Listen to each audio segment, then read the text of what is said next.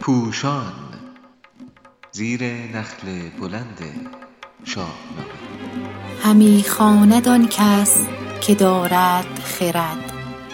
شماره هفدهم ویژگی های اصلاح طلبی زال چاپ شده در روزنامه اعتماد در تاریخ 29 آبان ماه 98 نویسنده علیرضا قراباقی.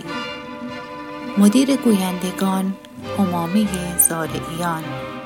گوینده مژگان معافیان. منوچهر شاه رزمنده پرتلاش سازنده و دادگر است. زمانی که روزگارش به سر می رسد چکیده زندگی خود را به فرزندش نوزر چنین می گوید مرا بر صد و بیست شد سالیان. به رنج و به سختی ببستم میان. جهان ویژه کردم ز پتیاره ها. بسی شهر کردم بسی باره ها. کوتاه کردن دست بدان از جهان به معنای کشورگشایی و تشکیل امپراتوری است. در برداشت منوچهر از دادگری کابل می تواند حکمرانی مطابق باورهای مردم همان سامان داشته باشد. او میپذیرد مهراب که از نسل زحاک است و ایرانیان او را بتپرست یا دگر اندیش می‌دانند حکمران کابل باشد. ولی به شرط آنکه به ایران باج و خراج دهد و سرفکنده بماند. منوچهر نگران و مراقب است که کسی چون مهراب با همه شایستگی هایی که دارد خودی به شمار نیاید و خود را با ایرانیان همال و برابر حقوق نداند. به ویژه که تحرکاتی از سوی کاکوی نبیره زحاک در بیت مقدس و یا کرکوی وابسته به زحاک در سکسار به چشم می‌خورد.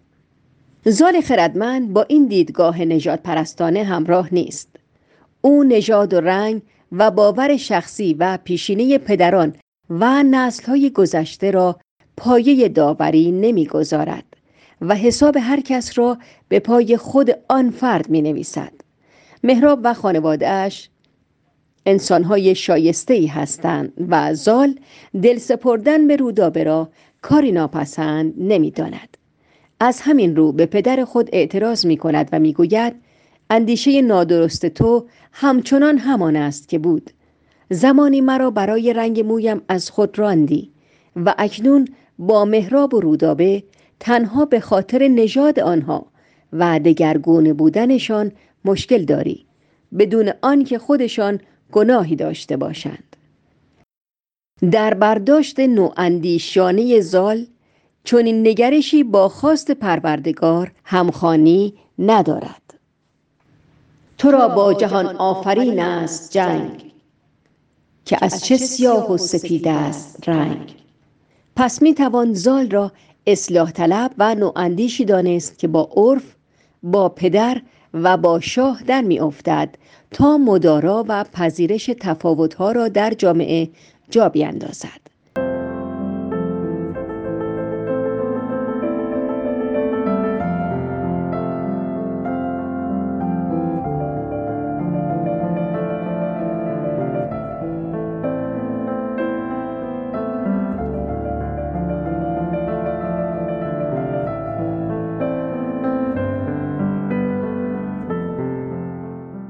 بر پایه بیت های شاهنامه می توان بعضی از ویژگی های رفتاری زال را چنین برشمرد. یک سراحت زال موضع و نظر خود را هموار آشکار و به سادگی بیان می کند برای نمونه به موبدان می گوید همه کاخ مهراب مهر من است.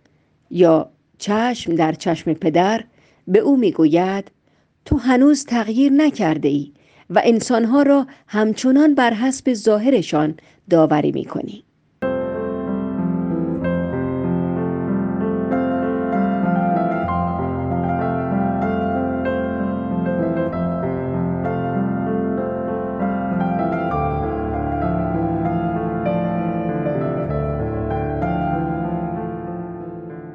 دو داشتن خط قرمز زال آشکارا می‌گوید که هرگز از عشق رودابه دست نخواهد کشید.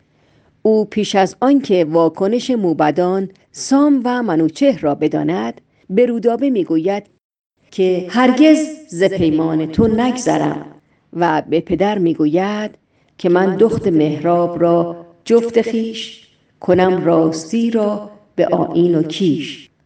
همچنین زال نشان می‌دهد که جنگ را بر نمیتابد و مرد صلح است. بگیتی مرا نیست با کس نبرد. او از پروردگار می‌خواهد که دل سام و شاه زمین بشوید ز خشم و ز پیکار و کین. زمانی که سام به دستور منوچهر می‌خواهد به کابل حمله کند زال بی پرده و آشکارا در برابر او می ایستد و می‌گوید به اره میانم به دو نیم کن ز کابل مپیمای با من سخن.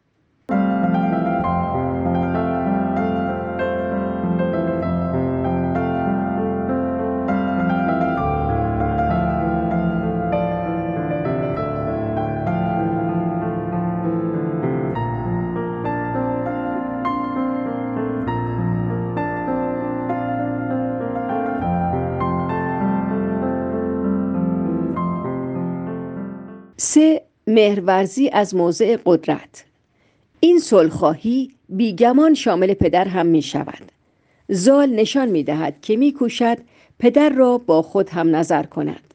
ولی اگر نتواند هرگز به رویارویی و جنگ با او هم بر نخواهد خواست. در نامه به سام گلایه هایش را می کند ولی خوبی های سام را هم فراموش نمی کند و می نویسد من او را به سان یکی بنده ام به مهرش روان و دلاکنده ام. اگر چه دلم دید چندین ستم نخواهم زدن جز به فرمانت دم در همان حال زال نشان می‌دهد که به حکم باور و ارزش های شخصی و اصول اخلاقی خودش هست که با سام تنها بر پایه مهر رفتار می کند و در برابر تصمیم او تسلیم است. کوتاه آمدن او در برابر پدر از موضع ضعف و ناتوانی نیست. هنر هست و مردی و تیغ یلی یکی یار چون مهتر کابلی. ابا گنج و با تخت و گرز گران ابا رأی و با داد و تاج سران. این سخنان تهدیدآمیز نیست. زال تنها واقعیت ها را برمی شمارد که هنر جنگی و تجهیزات و متحد تازه‌ای چون مهراب دارم. از خرد برخوردارم و گنج و امکانات مالی هم فراهم است. ولی اگر پدر برگشاید زبان را به خشم تنها سلاحی که در نافرمانی به کار خواهم برد آن است که من از شن آب اندر به چشم. زال می‌گوید از خط قرمز خود پس نخواهد نشست. احترام پدر را هم نخواهد شکست. ولی با آنکه نیروی ایستادگی دارد جان خود را بندوار به دست پدر میسپارد من اینک به پیش تو استاده ام تن بنده خشم تو را داده ام